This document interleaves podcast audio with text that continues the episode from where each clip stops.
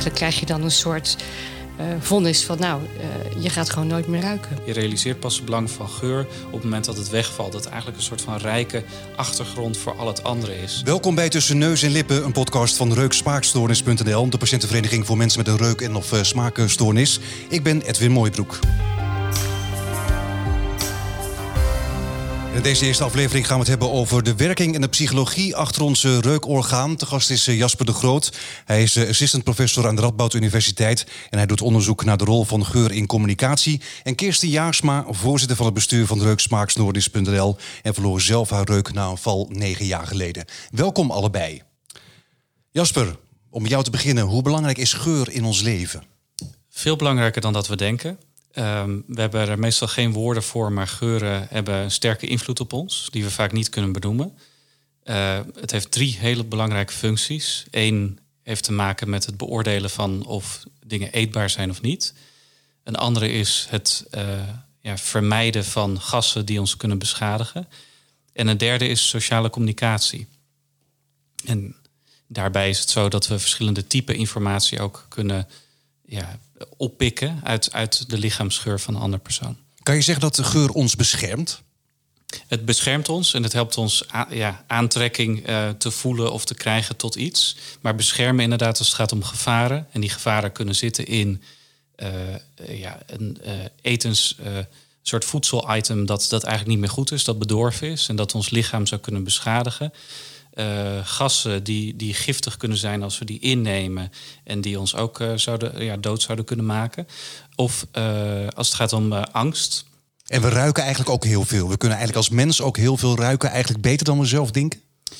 ja, dat klopt absoluut. Dus de, de, de, de, type sociale informatie die we, die we uit, uit iemands geur kunnen halen, gaat van emoties als angst en zelfs blijheid tot ziekte. Uh, en ook uh, geslacht. En ook uh, zelfs informatie over iemand persoonlijkheid, over hoe dominant iemand is of hoe neurotisch iemand is. Maar ik denk dat bijna niemand zich dat realiseert dat we dat eigenlijk kunnen. Maar we doen het dus eigenlijk automatisch. Automatisch inderdaad en onbewust. Dus je, je ziet dat terug in experimenten waarbij je op een hele ja, subtiele manier eigenlijk bijvoorbeeld emoties meet. waarbij je bijvoorbeeld elektrodes op het gezicht hebt en dan ziet dat een persoon die wordt uh, blootgesteld aan de geur van angst, dat hij ook een angstige gezichtsexpressie overneemt. En uh, dat zorgt ervoor dat uh, de wenkbrauw omhoog gaat en het visuele veld van iemand eigenlijk groter wordt, maar iemand opent ook de neus tegelijkertijd, zodat die persoon meer sensorische informatie in de omgeving kan opnemen, zodat een bedreiging die er eventueel is, beter gedetecteerd kan worden. Ja, maar ik denk dat heel weinig mensen zich realiseren dat, we, dat het op die manier werkt eigenlijk. Ja, dat klopt. Dus, het, dus we hebben er geen taal voor, we hebben er geen woorden voor. Uh, zijn ook over het algemeen taboe. Je praat er niet over, je praat er zelfs liever niet over. Uh, maar toch uh, heeft het invloed op ons, ja. ja. Kirsten Juisma, voorzitter van het bestuur van reukspaaksnoornis.nl. Je verloor negen jaar geleden je reuk na een val. Wat gebeurde er eigenlijk?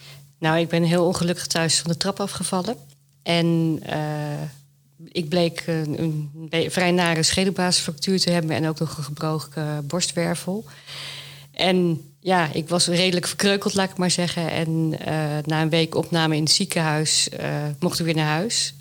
En eigenlijk pas na een week of drie omdat ik toch wel zoveel andere problemen had, merkte ik eigenlijk soort terloops dat ik niks kon ruiken. Het duurde eigenlijk eventjes. Ja, ik vond wel het eten in het ziekenhuis gewoon smakeloos. Maar het is wel vaker zo, hè? Dat, dat was mijn conclusie ook. Maar achteraf bleek dus dat het kwam omdat ik gewoon uh, door het hoofdletsel uh, mijn reuk uh, kwijt was. Ja, en, en, en toen, want ik kan me ook voorstellen dat je denkt van wat gebeurt er nu? Ja, nou, ik, ik had een uh, bezoek aan de KNO-arts en dat was eigenlijk een heel kort gesprek. Uh, hoofdletsel, anosmie, want dat is de medische benaming voor als je niet meer kan ruiken als gevolg.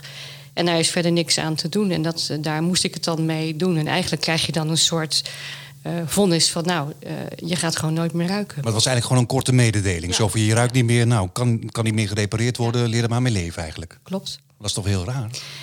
Ja, ik, ik vond dat op dat moment. Ik, ik, ik, besefte ook eigenlijk niet per se precies wat de boodschap was. Ik, ik, weet, ik kan die dag me nog wel heel goed herinneren. En uh, ik ging ook eigenlijk daarna ook wel op zoek naar van ja, hoe dan, wat dan. En uh, uiteindelijk kwam ik ook bij, uh, bij de patiëntenvereniging terecht na een aantal maanden. Maar het is een hele rare gewaarwording, want uh, je gaat eigenlijk door een soort proces heen. Uh, ik denk eten en drinken is eigenlijk iets wat, het eerste, wat je als eerste opmerkt, zoals ik al zei, ook in het ziekenhuis. Mm -hmm. En uh, eigenlijk krijg je dan een soort sneeuwbaleffect, waardoor je gewoon ja, dagelijks tegen dingen aanloopt. Dat je gewoon merkt dat je iets niet meer kan. En dat heeft te maken, Jasper noemde het net ook al, voedselveiligheid. Hè. Je staat in een keuken met een pakje filet américain, wat er een beetje raar uitziet. Maar inderdaad, je proeft ook minder, hè? Nee, zeker, ja, want uh, reuk is uh, voor 80% uh, maakt het onderdeel uit van je smaakbeleving. Je proeft dingen op je tong, je hebt je mondgevoel, maar reuk is echt het grootste component van smaakbeleving. Dus ja, eten smaakt naar niets. Of, of in ieder geval voor mij betekent dat ook dat, dat ik ja, alle dingen die ik lekker vond, gewoon op ja, uh, maar ik moest mijn eetgedrag ook wel een beetje aanpassen. Wilde ik nog een beetje plezier hebben aan, uh, aan eten. En, maar dat lijkt, me, het lijkt me dat je ook heel onzeker ervan wordt. Omdat je inderdaad niet weet of de melk nog goed is. Of de filet américain nog goed is. Uh, ja, en wat Jasper eerst ook zei. Ik bedoel, we ruiken eigenlijk onbewust heel veel dingen. Waar we dus ook op handelen eigenlijk, maar dat lukt dan niet meer. Nee, klopt. Ik, heb, ik heb nu gewoon eigenlijk altijd wel iemand nodig om, om even ergens aan te snuffelen. Of inderdaad aan dat pakje filet américain of het pak melk. En ja, en als, dat, als niemand, niemand bij mij in de buurt is, ja, dan moet ik het gewoon de keuze maken of ik neem het risico of ik gooi het weg. Maar het lijkt me dat je daar ook heel erg onzeker van wordt. Ja, ja. en uh, ik denk op zich die onzekerheid is niet alleen met eten en drinken. Het heeft ook uh, te maken met, met veiligheid in huis. Je kan brand niet meer ruiken. Ik uh, was zeker in de eerste periode kampioen eten laten aanbranden. Ik heb ook een, een, gasmeter in huis, omdat ik toen nog op gas kookte. En ja, dat is ook best, best angstig. Maar wat ik bijvoorbeeld ook best lastig vind, is dat je jezelf ook niet kan ruiken. Dus ik ik weet niet of ik naar zweet ruik. Ik kan knoflook eten, maar ik heb geen idee of, of mijn omgeving daar last van heeft. Dat lijkt me ook heel vreemd. Ja, het is, dat is heel, heel raar. En, en je, je... Dat je toch een klein beetje controle moet weggeven eigenlijk. Ja, zeker. Ja. zeker. En, en ja, dan vertrouw ik dat ook maar weer op mijn omgeving. En als ik bijvoorbeeld... Uh, ja, als het een warme dag is, dan ben ik toch genoodzaakt om aan mijn partner of aan mijn kind te vragen van uh, ruik, ruik, ik naar zweet? En dat is best, ja, Jasper noemt het ook wel, het is een taboe. Is best ook, uh, ook, ook lastig. En ja, je hebt natuurlijk, er zijn zoveel geuren om je heen. Kijk maar naar, gewoon naar, naar je badkamer, je douchegel, je shampoo. Ik, ik, ik, ik bubbel braaf met mijn douchegel om de douche, maar het heeft, die geur is er. Ik lees het op het flesje, maar je hebt geen enkel idee dat... Uh, wat er eigenlijk waar je naar ruikt. Uh. Maar het heeft dus een grote impact, maar heeft je omgeving ook door eigenlijk dat het zo'n grote impact heeft? Ja, nou, ik, ik ben wel redelijk assertief daarin. Dus ik, ik uh, vraag ook echt wel bewust hulp aan mijn omgeving als ik dat, uh, als ik, als ik zeg maar geurondertiteling nodig heb, zo noem ik dat. Um, maar ik kan me ook voorstellen dat. Uh, ja, mijn omgeving vergeet het soms ook wel eens hoor. Want ik heb een hele lieve man, maar die presteert het toch ook wel om binnen te lopen en dan zeggen het stinkt hier. En mij dan aankijkt van. Doe eens wat aan. Doe eens wat. en dan, ja, dat is dan heel erg lastig voor ja, mij. Maar ja. ik weet wel ook dat er mensen zijn die gewoon echt daar, ja, die in de omgeving wat minder begrip hebben, krijgen. En dit is misschien niet per se onwil, maar mensen snappen gewoon niet hoe groot het, het, het gemis is, hoe groot de handicap is eigenlijk. En dan ja, weet ik ook wel dat mensen dan denken: nou ja, ik, ik heb het er maar niet meer over, want mijn omgeving snapt het niet. Nee. Heeft het een grote impact gehad op je leven? Um, ja, ik, ik denk dat het mij zeker uh, twee jaar heeft gekost om, om weer een beetje uh, ja, de, de, vrede mee te hebben, een beetje te, te accepteren. Um, maar om maar een voorbeeld te geven, ik heb denk ik het eerste half jaar gewoon geen, uh, wilde ik ook niet naar een restaurant. Want ik vond het echt een, een kwelling, allemaal blije mensen in een restaurant. En ik werd er gewoon vooral echt heel, heel erg ja, verdrietig van, zagrijnig. Ja. ja. En dat terwijl de dokter in eerste instantie met een zakelijke mededeling kwam eigenlijk. Ja, Tenminste, zo klopt. leek het inderdaad. Klopt. Ja. Maar ja, Jasper, hoe kan het dat het zo'n impact heeft als mensen niet meer kunnen ruiken? Uh, nou, ten, ten, eerste is het uh, dat je op dat moment er pas achter komt en op dat moment pas erkenning krijgt voor hoe belangrijk het reukzintuig eigenlijk was. Dus het is eigenlijk een soort uh, ja, clash die je hebt met je verwachting. en daarnaast is het ook zo dat het reukvermogen ontzettend ja, emotioneel zintuig eigenlijk is. Dus het, het gebieden in het brein die geuren verwerken, vertonen heel veel overlap met gebieden in het brein die emoties verwerken. Geur en emoties zijn gekoppeld eigenlijk. Zijn, zijn heel erg gekoppeld. En binnen twee of drie zenuwverbindingen uh, zit je eigenlijk al van de eerste plek waar een geur in het brein verwerkt wordt naar gebieden die emoties verwerken. En die verbindingen die zijn ook ontzettend duurzaam. Dus als de, de paden soort van eenmaal gelegd zijn tussen de geur en emotie, dan worden die paden ook heel langzaam uitgewist. Ja, want we als mens, je hebt ook geurherinneringen. En dat heeft natuurlijk ook met de emoties uh, te maken. Dat je uh, bijvoorbeeld bepaalde dingen ruikt en je bent misschien weer even terug in je jeugd. Ja, er zijn vaak hele sterke uh, emoties gekoppeld aan een geurherinnering. En meestal ook is daar, is daar een plaats bij.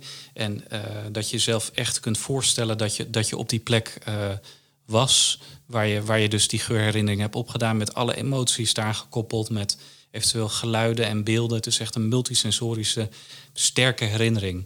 Ja, en... geuren zijn uniek in het, in het snel en, en, en toch accuraat uh, ja, oproepen van die, van die herinnering. Ja, maar Kirsten, jij hebt wel geurherinneringen. Ja, je maakt geen nieuwe, maar je hebt ze wel.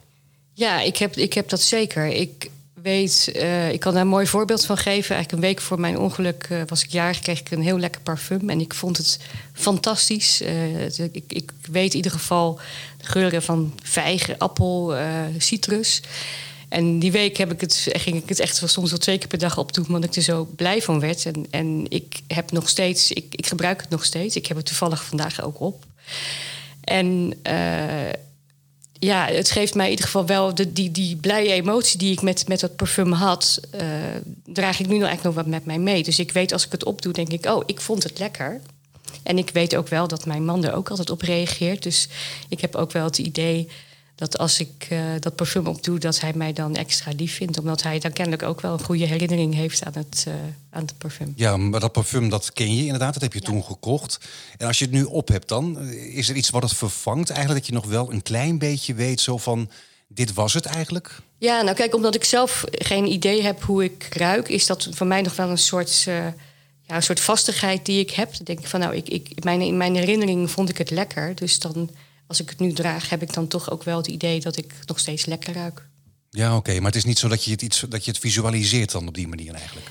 Nou, ik, ik kan wel um, zeg maar dat, dat die emotie, want ik denk dat Jasper dat ook heel goed zegt, die emotie van die blijdschap eigenlijk die ik had met dat parfum, ook al was het maar een korte, korte periode, die kan ik me ook nog wel goed, uh, goed herinneren. Ja. ja. Ja, want sommige mensen inderdaad, die worden eh, er somber van dat ze niet meer kunnen ruiken tot aan depressies uh, aan toe. Hè? Zo, zo gaat het. Er is, een, een hele sterke link tussen het verliezen van je reukvermogen en depressie. En ook andersom, dat mensen die uh, heel uh, veel depressieve gevoelens hebben, dat die een uh, verminderd reukvermogen hebben. En dat is in dat geval tijdelijk. Maar als je anosmie hebt, dus je verliest je reukvermogen, dan zie je dat zeker over langere tijd de depressieve gevoelens behoorlijk sterk kunnen zijn. En, zeker, en het verrassende is, als je het vergelijkt met iemand die uh, zijn gezichtsvermogen verliest, uh, dat wordt dan door de Amerikaanse Medische Associatie gezien als dat heeft 85% invloed op de kwaliteit van je leven. Mm -hmm. Terwijl als je reukvermogen verliest, is dat maar 3 tot 5 procent. Dat, was in eerste instantie zo. Hè? Dus dat is gebrek aan erkenning, wat je dus vaak ziet bij, bij, bij medici, maar ook bij anderen. Uh, maar het is zo dat je, als je kijkt naar een jaar hoe zit het nu met die depressieve gevoelens van een persoon die uh, het reukvermogen heeft verloren ten opzichte van een persoon die zijn gezichtsvermogen heeft verloren? En dan verergeren die klachten over het algemeen of, of blijven ze even erg? Uh, terwijl dat uh, bij mensen die een gezichtsvermogen verliezen ook weer kan herstellen. Want je hebt bijvoorbeeld braaien, je hebt andere faciliteiten die toch kunnen helpen om weer de draad op te pikken. En dat is nog steeds onderschat, dat hoe, ja, hoe sterk die depressieve gevoelens gelinkt kunnen zijn aan, aan anosmie. En zeker ja, de schattingen zijn 1 op de 3 heeft daar last van, maar er zijn zelfs schattingen 40 tot 75 procent. Ja, Kirsten, merk jij dat ook, die onderschatting? Absoluut. Uh, ik weet in ieder geval, een Amerikaanse wetenschapper heeft een heel mooie uitdrukking daarvoor uh, gebruikt. Dat uh, onze reukzin is eigenlijk de assenpoester onder de zintuigen. En ik denk dat dat de lading wel heel goed dekt. En ja, wij zien ook wel de, de, bij de vereniging dat ja, heel veel mensen ook gewoon daar problemen mee hebben. Je ziet soms zelfs ook een beetje schaamte. Het is natuurlijk gewoon een onzichtbare handicap. Je, je kan verder werken, sporten, studeren. Je kan in principe alles. Alleen, ja, ja. alleen je mist gewoon heel erg, je mist gewoon heel erg veel. En, en dat gemis is heel moeilijk uh, uit te leggen. Kijk, ik, uh, ook door mijn rol bij de patiëntenvereniging kan ik inmiddels uh, tien voorbeelden geven waar je tegenaan loopt. En dan snappen mensen het meestal wel wat de impact is.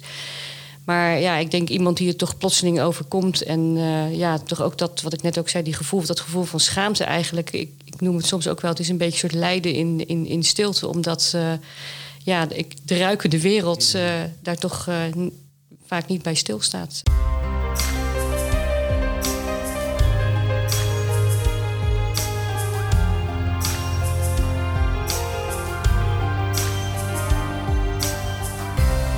Jasper, we communiceren dus uh, met uh, geur. Hoe communiceren we met geur?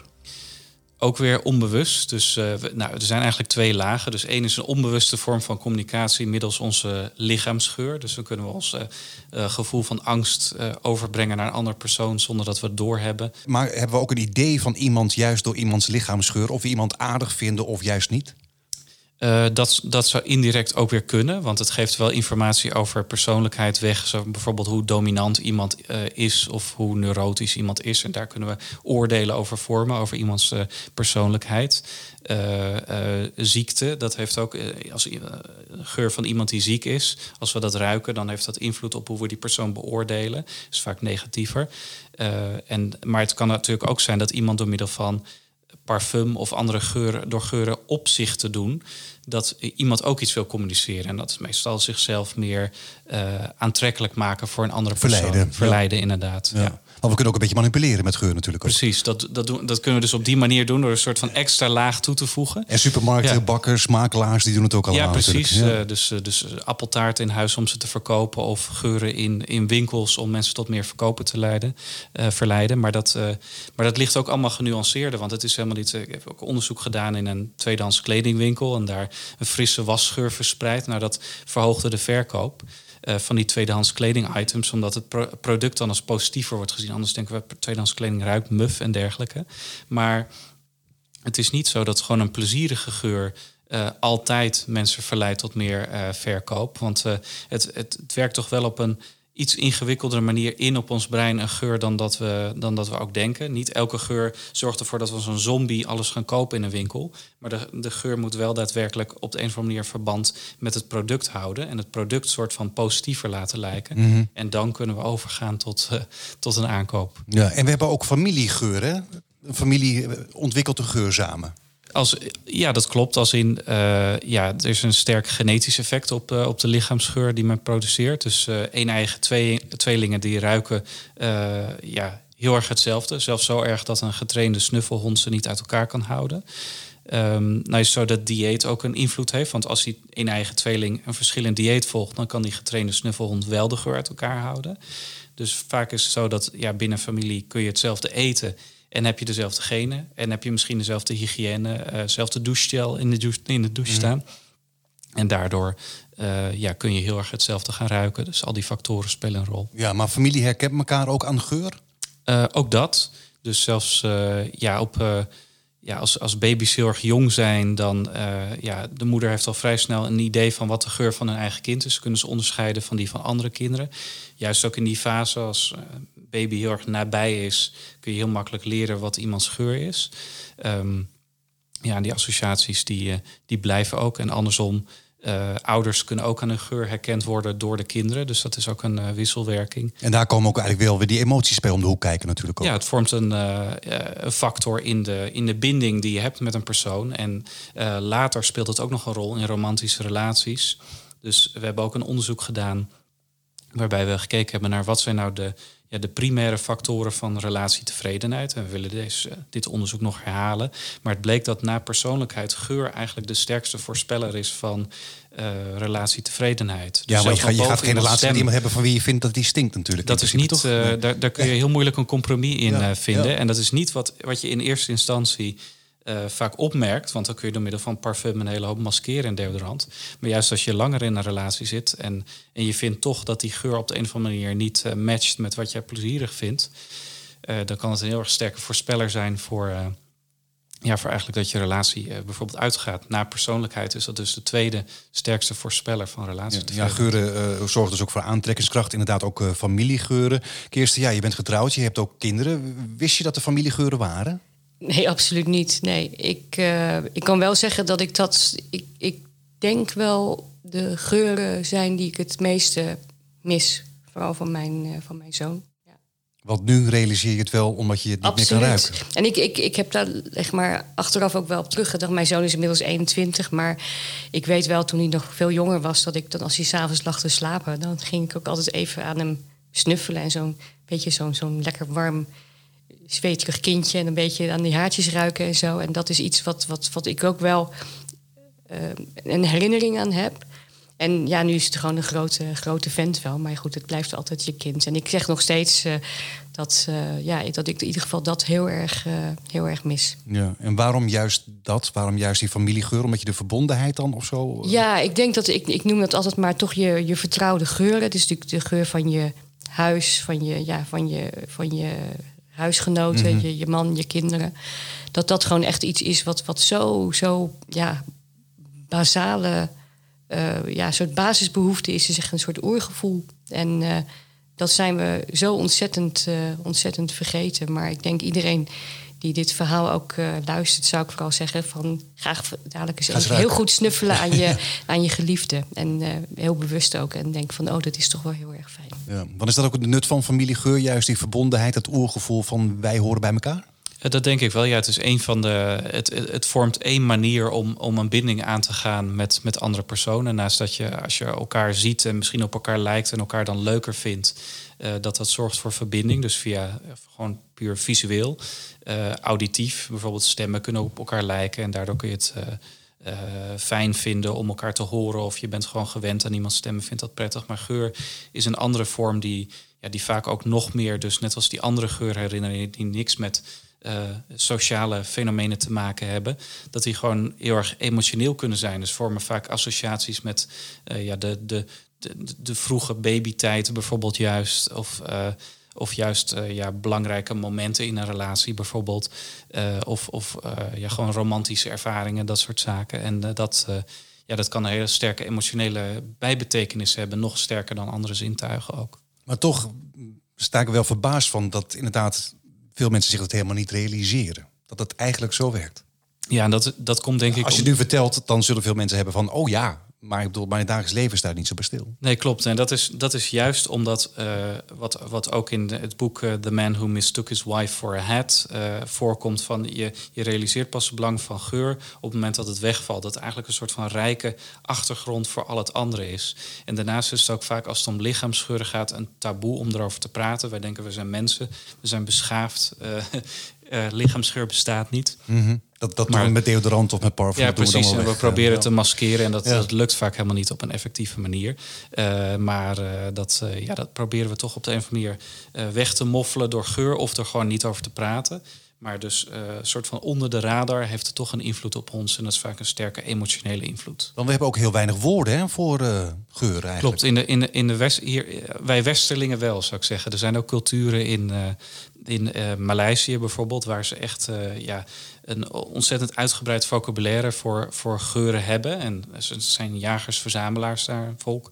En daardoor uh, uh, speelt het ook misschien nog meer een rol in het dagelijks leven. Maar er hangt ook meer van af, van het vinden van, uh, van, van de juiste producten en dergelijke. En maar het is ook meer een sociaal fenomeen, want er wordt over gepraat, er wordt over gecommuniceerd. En als wij Westelingen ook meer over geuren zou, zouden communiceren uh, uh, en dat taboes meer doorbroken worden om daarover te communiceren, dan uh, zouden wij ook een uitgebreider vocabulaire ontwikkelen. En dan zouden we ook ons bewuster zijn van die effecten, zou ik denken. Ja, maar eigenlijk is er heel weinig aandacht hè, voor geuren en voor ruiken.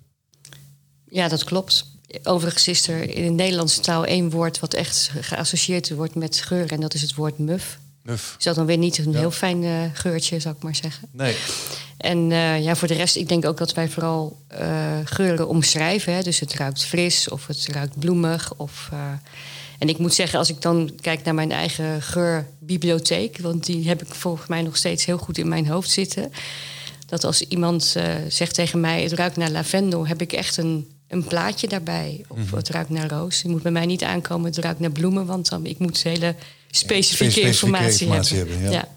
Maar ook in de wetenschap hè, is het een ondergeschoven kindje. Jasper. Ja, nog steeds wel. Dat begint langzamerhand wel te veranderen. Dus eigenlijk sinds uh, Nou, zeker sinds 2000 wordt er meer onderzoek gedaan naar eigenlijk de effecten van sociale communicatie via geur. En specifiek dan emoties zoals angst, maar ook positieve emoties zoals blijheid.